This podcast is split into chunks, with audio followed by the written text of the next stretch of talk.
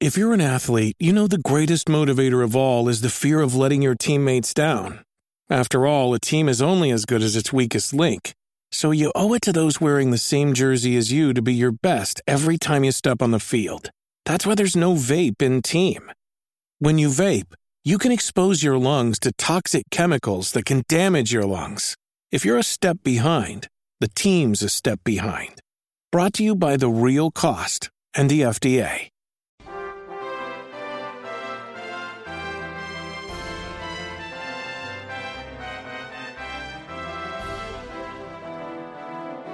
Welcome, everybody, to Dragon Quest FM. My name's Austin. And my name is BJ. And this week's episode, we're talking all about Dragon Quest and religion. Ooh, I don't know why I made the spooky noise. like that's that's not that's not what we're like. Ah, that's better. that's better. Yeah. Uh, so, Dragon Quest games, religion figures into all of these games at least in some way. And so in today's episode, we just thought we would kind of talk about the way religion plays differently in all of the mainline games, but also kind of Yuji Horii's thoughts on religion and Dragon Quest and all that good stuff too. Yeah. We probably should start with the first games in the series, like DQ1, 2, and 3. Uh, these are not especially religious. Uh, they're they're more just kind of tales about good and evil. Uh, even though there's churches that kind of have like a Catholic medieval house of worship vibe, wouldn't you say? Yeah.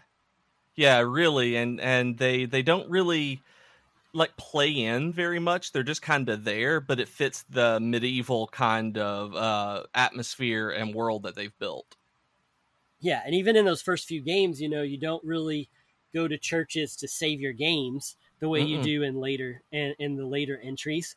And so it's kind of like the churches are set dressing, I guess, to, to have yeah, the whole really. like, medieval town vibe going for it, right?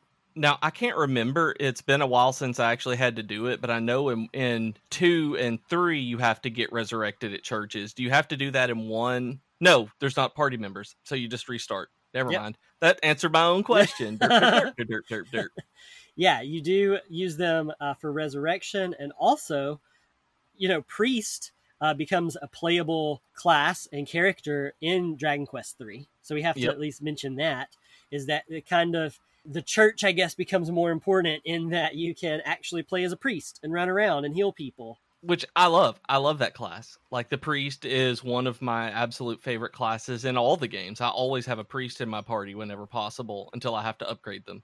Oh, you don't like the upgrading, like the sages and all that kind of stuff?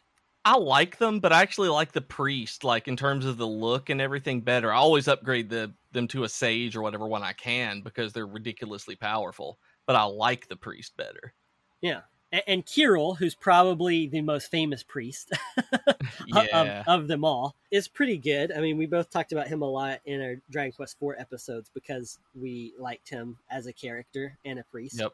I, I'm more partial to Sage myself than Priest uh, just because Sage uh, usually gets better healing spells and more powerful, like uh, offensive magic. Yeah, they do. So then, starting in Dragon Quest IV, right, is the first one where you actually confess in a church. I think so. Yeah, I think four is the one where you don't have to find a king and you can go in and confess your. Uh, it's always funny to me because you're confessing your sins for this. Basically, you're confessing everything you've done, and they save for it. Like I love it, but I think it's in four is the first one you do that. Yeah, I'm trying to think because in three I've been playing it on the Switch and I automatically went to a church and I didn't have the option to save. It was just to resurrect and purify. So I uh, had to. I just started using the quick save. I mean, I don't care that much about the adventure log because I can quick save. So it that's actually uh, why I think that it's four. Yeah, so I looked it up and you can it's starting with 4. I just wanted to double check ourselves because I was kind of in a similar way when I was playing the mobile games of 1, 2 and 3, I used the autosave function so much that it kind of mm-hmm. cuts out your need to to visit a church or the king. yeah. It does, and it's so nice. Like I really wish that Dragon Quest of all of them, like of all RPG series, I really wish that you could uh, save anywhere you wanted to because having to do it at a church uh, is honestly very annoying when you're playing some of the later games like 11 where I want to save. And I mean, you get campsites too, but I mean, like in dungeons and things. And 11 thankfully has auto save. So, I mean, there are some Yeah. definitely quality of life improvements uh, to make 11 feel more modern. Yeah. I also just wanted to mention, I know we have it here in our notes too, is about the uh, the whole confess aspect of Dragon Quest Mhm. games is pretty interesting because you know you go and and you confess to like a nun or a priest or somebody all that you've done, almost like you're confessing your sins or something, and it's a nice play Uh-huh. on it's a nice play on words, but it but it almost kind of has like some subtext there, you know, with I don't saying think it almost has subtext. I think it, it it is straight up there, and what it is is I love I love that you're confessing your sins and you're you're writing these adventures down and everything that you've done, good and bad, along the way. Um, it kind of reminds me of the Ys games, uh, since they're all like retellings of uh, Adol's travel logs uh, that he wrote down, and you know all this stuff happened in the past to him, and so that kind of uh, I like that feeling about Dragon Quest too, that you're going through this and you have the church recording your you you have the church recording your adventures and everything that you've done along the way for posterity. Like that's what these adventure logs are uh more than uh, just being a game mechanic that they play into uh the things that you're doing and the action that you're taking. Yeah, and I always like I like when games do that kind of thing where saving is kind of like an extension of the world itself. yeah You know, like you go to a church, you confess all that you've done to the church, and, and they're writing it down and saving it for you. Kind of like in one of my favorite saves is like the Moogles that save for you in Final Fantasy IX, yeah where you talk to them and you know they open their book and they fly up with their little quill and they they write it down for you with everything you've done. And I like games that that do that where they where it's just kind of an extension of, of world building instead of just like you know standing inside of a question mark that's lit up like in Final Fantasy 7 for instance. I think they do that in Trials of Mana as well. I can't remember, um, but I know you you can save at like statues, at goddess statues. But I can't remember if they actually say anything in the remake about it being like uh, you you confessing or that the god's light, goddess's light is shining down on you or anything like that. Uh, but I know that's how you do it. Like I like stuff like that too, more than just the um, more than just the question mark that you walk into um, Tales of Vesperia does it kind of that they have the uh, notebook that you're uh, saving, writing everything down in, and all the save points are these giant magical floating books in a sphere. Mhm. Same for uh, the Trails games. I mean, everything is recorded in your notebook. When you save, it's got uh, your journey and synopsis and everything. So it's uh, something that that always just I notice, and it makes me happy whenever uh, it's something that's not just a shiny spot on the ground. Yeah, it's not all in Dragon Quest games. It's not all bright, happy, going to churches kind of stuff because there's definitely like bad the bad guys in Dragon Quest games. Okay, like the first one had Dragon Lord, which kind of goes along with Dragon Quest. Mhm. But then after that, Dragon Lords kind of give way to like Demon Lords, and Demon Lords give ways to Lords of the Underworld, and that gives way to like Lord of Hell. And Yep. so there's definitely a general progression here. like like at some point, uh, it's just going to be Satan. yeah, I, I mean, you you fight what is essentially the uh, you always fight the the Lord of Hell. So I mean, it's kind of Satan anyway. Um, but like even the big demons, even the big enemies at the end are archdemons and things like that, where it's uh, straight up out of uh, like religious terminology. I'm not sure how it is in Japanese, like what they're actually called, like what the translation is. But I know in English they definitely have a religious uh, connotation to them. Mhm. And like it's weird that some games it's like uh they changed it like for censorship. Like that's one of the things that makes me curious about uh, how this is in like China and other areas in the world because um like World of Warcraft they had to change things from hell H E L L to fell F E L really early on in the game uh for censorship reasons. It was easier for localization and stuff like that uh to have like Fellfire rather than Hellfire to uh, worry about and uh like just different things. Like I know they actually, I think at that point they changed uh, like some of the Hellfire to Fellfire to green to accommodate it too. Like it's uh, it's just an interesting change for some censorship and just world building too. I mean, it, it it's when you do something like that, it's also to establish a fantasy world, but it's not uncommon to have to change it from like lords of hell. So it's interesting to me that uh, Dragon Lord became Demon Lord and stuff like that in the U.S. at least. That it doesn't usually transfer uh, into the more religiously connotative or however you would say it. Yeah. Well, I mean, well, and Dragon Lord doesn't literally become Demon Lord. I mean, he's Dragon Lord. No, no, no, no, no, not at all. Yeah, I was just kind of clarifying what you said there, but like just introducing those kinds of villains as opposed to continuing with like uh, Dragon Lord, Dragon Knight, that kind of thing. Which is really like, weird that World of Warcraft would change that because I mean, there's so many JRPGs that I played that came out way before WoW did that had no problem having hell and stuff like that in it. Yeah, there were things like I remember in uh, I remember specifically in Upper Blackrock Spire there was an uh, there was an item called the Hellraiser that you got from from one of the mini bosses in the in in the dungeon and one of the patches specifically called it out that Hellraiser had become Fellraiser and that they had done a sweeping change from uh, language across there and through like warlock spells and stuff where even though they're demons and they're still called demons, they actually took the word hell out of stuff. It was uh, it was one of those changes that I'm pretty sure they said was for censorship reasons in uh, other other areas, but I'm not sure. Yeah, weird. So DQ seven, eight, and nine are all especially uh, religious focused. So we're yes. kind of going to be focusing on a lot of those in this episode uh, because you and I have talked about this. I mentioned it uh, on my blog at one point as kind of a flyaway comment. And then I think you brought it back up again in one of the uh, earlier episodes we did. Yep. Is that because of the way seven, eight, and nine are so religious, we're like, why why aren't seven, eight, and nine known as like the Almighty trilogy, right? Because you have yeah. you have the Almighty in seven, you have the Almighty in nine, and in DQ eight, it's not necessarily as much about heaven and God the way that seven and nine are, but the church plays such a huge part of the main plot you know it's almost like mm-hmm. the vatican and all of this kind of stuff that plays into the plot of dragon quest 8 and so all of that seems to tie together in a nice religious bow the way four five and six let's say kind of tie back to zenithia or one two and three tie back back to erdrick it seems mm-hmm. like seven and eight and nine have a lot more in common than a lot of people talk about. yeah.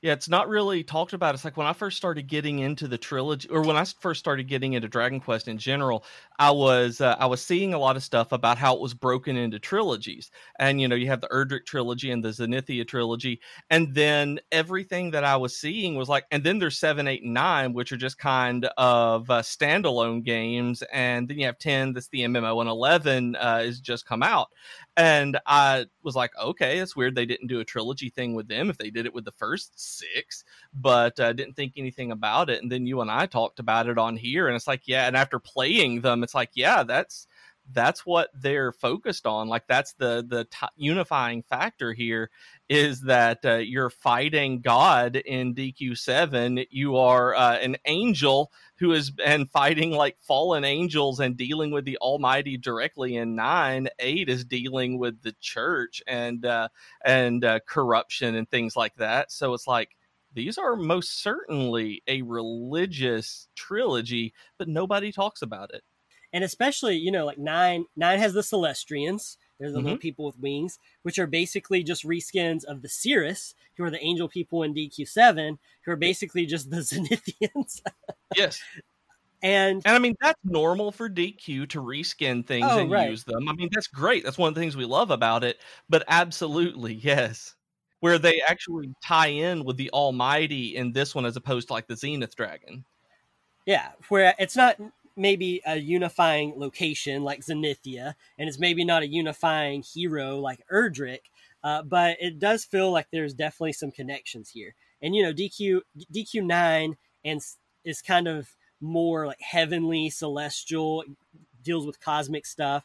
DQ eight is more about you know the church here on Earth and and kind of the more human aspect of religion. And DQ seven is kind of like a bridge between those two because it deals a lot with the kind of the human aspect of it, but then it also, especially late in the game, turns into like a much more like cosmic, heavenly, mm-hmm. you know, celestial thing. So you start off with you know goddess Rubiss in the earlier games. You have you have a goddess uh, that is kind of seen as like the, the the deity figure here in the earlier games, and then that kind of transitions over to more of like a male deity. You have so DQ seven. I know you mentioned this, but you even you can you can literally fight God in in DQ seven. Uh, the the Almighty, uh, he shows up, and I mean he's God, so it's like a friendly, uh, it's a friendly battle. Uh, but you do have the option uh, of doing that. You know, it's a bonus dungeon in the post game. Uh, you go up, you can talk to him, and uh, you can't, and you know fight him if you want to walk up and be like, "Hey, God, let's fight." And if you can do it in twenty turns, I think it is. Yeah, uh, it's when you get uh, you get a reward. Okay, I haven't gotten there yet in DQ seven, so I haven't gotten to the post game. Oh yeah, it's extremely it's extremely late in the game, and I, I haven't done it myself. Uh, it's just one of those things I like picked up on, you know, over time because I haven't done. Oh, I thought you did. No, I haven't done a whole whole lot with the post game of seven. But yeah, if you if you take if you challenge the Almighty, and I think you have to beat him in twenty turns or less, you get a reward, and then he goes over to your uh your monster island. What's it called? The Haven. The Haven, yeah. The the it's not Heavenly Haven, is it? It's I think it's just Monster called, Haven. I think it's just called Haven. I don't know, but anyway, yeah, he he he goes over there and uh, will like hang out uh, with you, and you get in the 3DS version. There's some changes to it. Like I think you get like like an extra fragment that goes into some of the like mm. 3DS post game. I don't know. I haven't. I have not explored the post game of seven uh, to the extent that I have explored the post games of a lot of these other Dragon Quest games. right. Even though you've beaten it uh, twice now, you just haven't done the post game stuff. Well, the first time was because I didn't like seven very much. The second yeah. time it was because I, I, I wanted to replay it and ended up liking it a lot, but there was just so many other games I was playing at the same time. And with mm-hmm. seven, I was just kind of chipping away at it. And so I may go back and and do the post game. I'll probably use my first save uh, because I definitely uh, did a whole lot more like grindy stuff and getting vocations higher uh, yeah. on my first playthrough than I did in the second one. Because the second one, it was like I knew what to expect, so I didn't put as much emphasis on trying to grind up vocations, and you know I didn't experiment as much with like uh, monster vocations and things like that. Yeah. So one of the things that I always appreciate about these kind of games, about Dragon Quest and uh, others that actually take on religion like this, is that they like okay so religion and fantasy a lot of fantasy novels is usually approached in a very negative light that it's always like this the corruption in the church or there's uh there are, are uh, zealots that are trying to do something and dq doesn't really approach it that way. One of the things that i've noticed in dq 7 8 and 9 is that it's not approached as though religion and god are always bad like one of the things that I I love the Xeno games, especially like Xenogears and Xenosaga. But one of the things about it is that God is a destroyer. Like that's something that always comes in there. Like in Xenogears, you end up fighting and defeating God because you know destroying things and uh, wiping out humanity and uh, other planets. And in DQ, like that's not really the case. Like it's not this uh, wrathful God. Usually, you talk about corruption within the church sometimes, but even then, throughout the games, you'll run into p- priests and nuns and uh, just everywhere along, and they're nice people trying to help you out, as opposed to being one of these fantasy tropes. And I think that's one of my favorite things. Like, I'm not terribly religious or anything myself, but I grew up that way, and so when I notice something like this, where it's not being uh, putting the the church and uh, deity as a villain, it really stands out to me because it's so normal for it to be uh, evil. And even like you said, when you go into a DQ seven, it's like God's not the bad guy. It's like it's like, hey guys, you want to fight God? It's like, hey, you want to come live at my monster farm? It's not a uh, like, oh no, you're gonna put the world into darkness because you have fallen somehow. It's like, nah, you want to come take care of my sheep? it's it's a much nicer take on it than usually happens in fantasy. Yeah, and even even Dragon Quest Eight, which deals with some of the corruption of the church and stuff like that, it's not like let's say Final Fantasy X, which is all that the ch- church has completely been founded on a lie and is right and functions to suppress people. It's that uh, in Dragon Quest Eight, it's that the church uh, there is just some like individual human corruption within the church. yeah, it's not the institution itself; it's the people who make it up, which is uh, one of the, like like I said, that's the reason I like the Dragon Quest take on it. The whole Final Fantasy X thing, where it's the entire basis of it, is it does fall into that trope. While you were talking, kind of more about about this, I know we're towards the end of the episode, we're going to get into like Yuji Horii's thoughts on religion and Dragon Quest and all. But I did want to mention uh, that you know Yuji Horii. This is a quote from him. He said that uh, that religion is more of a light-hearted addition uh, to Dragon Quest games. It's more to okay. generate. It's more to generate an atmosphere. In the world of Dragon Quest, there's no specific religion that it associates with in any way, shape, or form, whether it's Catholic, Protestant, Muslim, whatever it may be. The world is just protected by this overarching entity. Uh, so, so for Yuji Horii, it seems like he doesn't associate it with anything, and it is very obvious when you look at it that things are pulled from from all sorts of religions. You know, you have right. you have like rebirth and reincarnation and things like this that that can come from like Buddhism, Hinduism. You have you have stuff that could be perceived as like Vatican and Catholic beliefs and everything, and then you also Catholic. have, huh? Catholic. Yeah, I was about to say Catholicism and Catholic, and it came out Catholic. okay, I was like, wait, that's one I've not heard. yeah, I was halfway through Catholicism and partially into Catholic, and it just came out Catholic. Gotcha. Which sounds like I'm choking on something, doesn't it? Catholic. Catholic. It's Gollum. Yeah. we hates it. Catholic. Catholic. It burns us. Catholic. Catholic.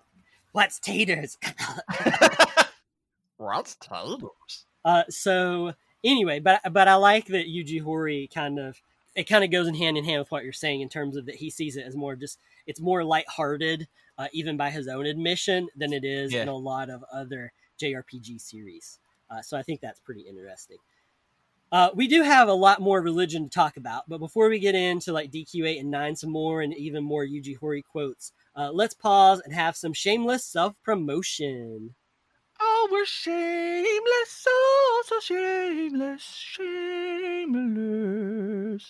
So I'm going to mention our Patreon page really quickly. You can find that at patreon.com slash dragonquestfm. You can help support our podcast. We will love you for it. We'll also send you a sticker for it. You can get all sorts of other goodies. Uh, and so be sure to check that out over on patreon.com slash dragonquestfm. Also wanted to mention really quickly for community spotlight is the Lauren Coe interview uh, at, over at RPG Gamer. We're going to link to that here. Be sure to check that out. Elman Dean Todd, he uh, got to interview her, which is super awesome, and I'm only slightly jealous of. yeah, just a little jealous.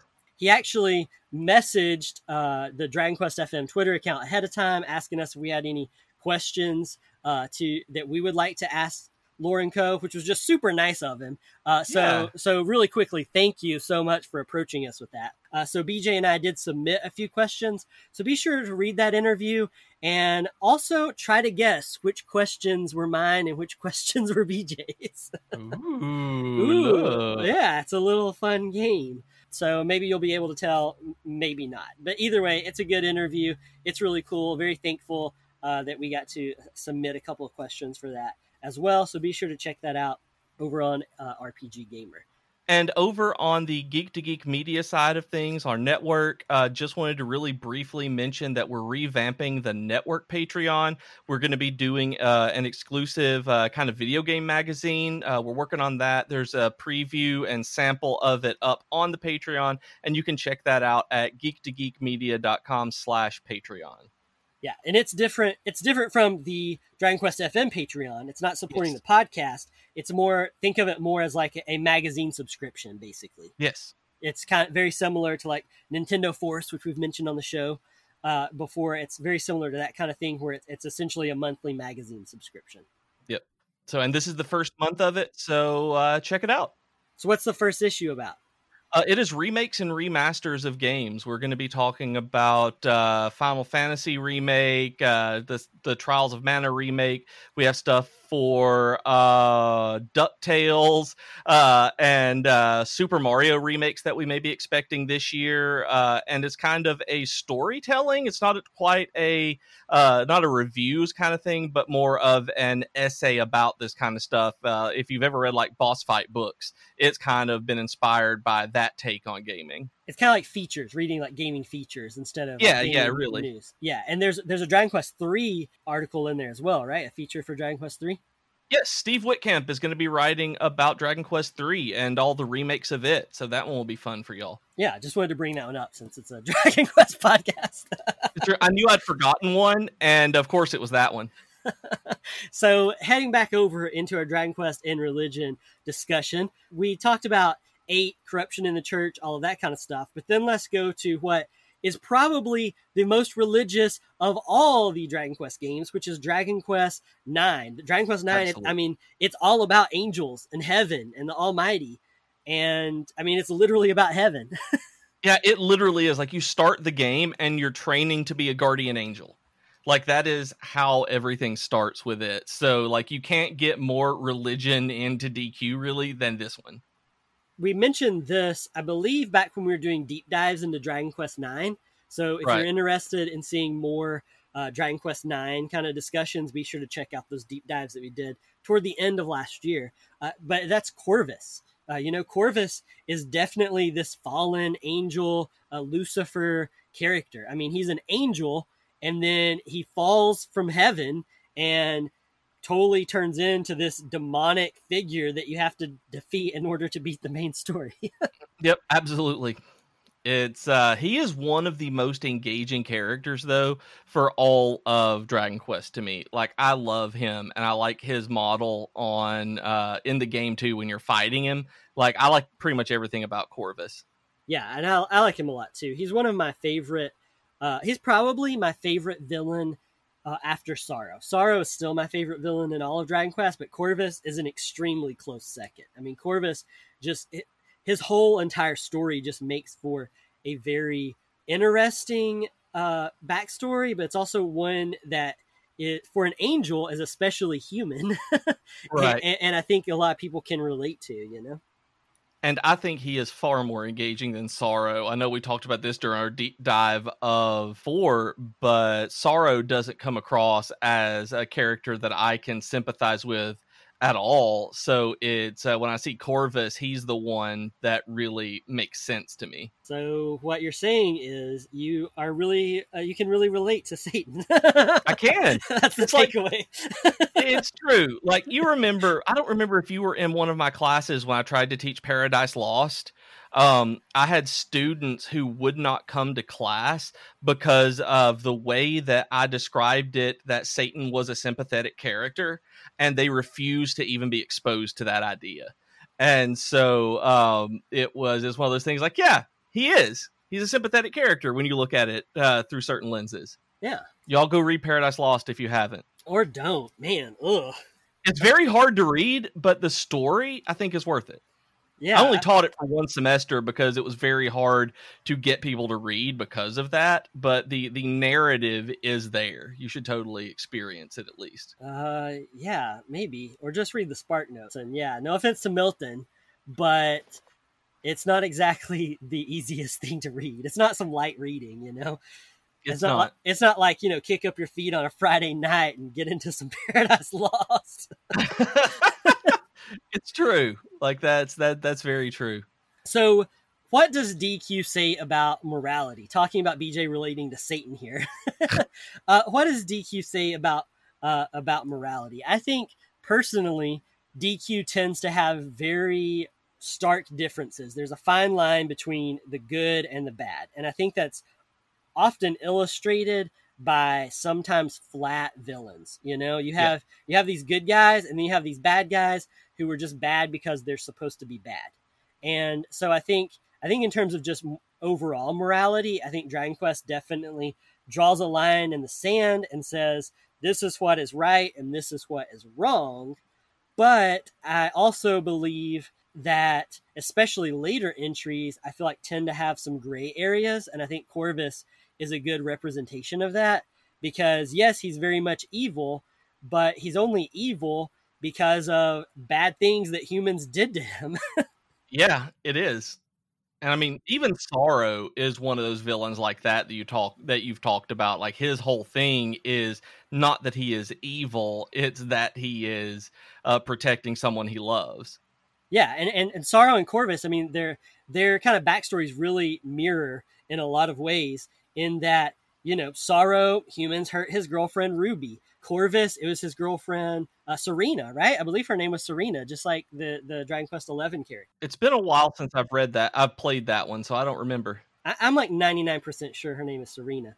So you know, Psaro has Ruby, Corvus has Serena, and then it's like those things, you know, human actions are really what kind of drove them to be evil in the first place. Uh, so I think there are some gray areas, but I think overall, Dragon Quest is fairly black and white with with where they land on like morality and everything. I mean, what do you think? Yeah, I mean, most of the time it's a big bad guy who is a big bad guy. And they're evil for the sake of being evil. And like they're talking about destroying the world because they need to destroy the world for some reason that they don't really talk about. And it's one of the things that Corvus and Psaro, uh, and even uh, spoilers in Dragon Quest Eleven, uh, there are things that are going on that are more gray area there, and it makes it feel a lot better. It makes it feel a lot uh, a lot more realistic to play through. I think than uh, just dealing with these big bads because I think the best villains are the ones that uh, think they're the ones doing the right thing. That that they don't they aren't villains because they're evil. Like there are very few people in the world who are truly evil who just want to hurt other people. There are very few people who just want to watch the world burn, and uh, it's that's why I like villains like Corvus who think that they're doing the right thing here like they get turned onto this path they might get warped but in their own mind they they might still think they're the hero here. Yeah and also also the best villains are the villains that you can kind of see a little bit of yourself in. Right. Not not, like not saying not saying that you know uh, everyone is like inherently evil. But, but you're but, right. but but you know the best villains are the ones that you can kind of relate to a little bit even if you can't relate to Corvus because of you know humanity being so mean to his girlfriend, maybe Corvus's favorite food is ramen and your favorite food is ramen. So you're like, hey, I can relate to that guy. Okay, so seriously, one of the my favorite things, I think you hate it about it, but one of my favorite things about Final Fantasy 15 is how much Gladiolus loved cup noodle like him loving cup noodles so much made my day because it was just super normal. Like i don't usually like product placement. I didn't care for the the coleman stuff at the campsite really. But him loving cup noodles it was like yeah you know what? Ramen's good. And uh, i like that he just had this thing. He's like got excited when he saw cup noodles. So i mean yeah absolutely So even if it's only cup noodles that kind of bond you, but I mean, Gladiolus isn't a bad guy. If that I mean, he's not but, a bad guy or yeah. anything, but man, if Ardyn had just gone crazy over cup noodles, I would have loved it even more. so, uh, so let's go ahead and talk about Yuji Horii. What does he say about religion and everything in his games? Earlier, I read a little bit of a quote from him. That was from a, a Polygon article that we're totally gonna link to in this. Right uh, in, in this show notes as well because it's a really interesting interview and it goes all sorts of places. Uh, so it's very interesting. And religion, you know, is a very small part of this interview. Uh, but you know, he did talk about the, some of the lightheartedness and how he doesn't see it necessarily representing any certain uh, religion. Uh, I did think it was interesting in this interview, going back to kind of the very start of this whole episode, uh, the idea of, of churches basically in this interview Yuji Horii just says, "Yeah, the reason the reason we implemented churches is because it was getting kind of too difficult for the kings to be the save points in these games." Ah, yeah. And I, I mean it's true, you know, the first Dragon Quest game has that one king.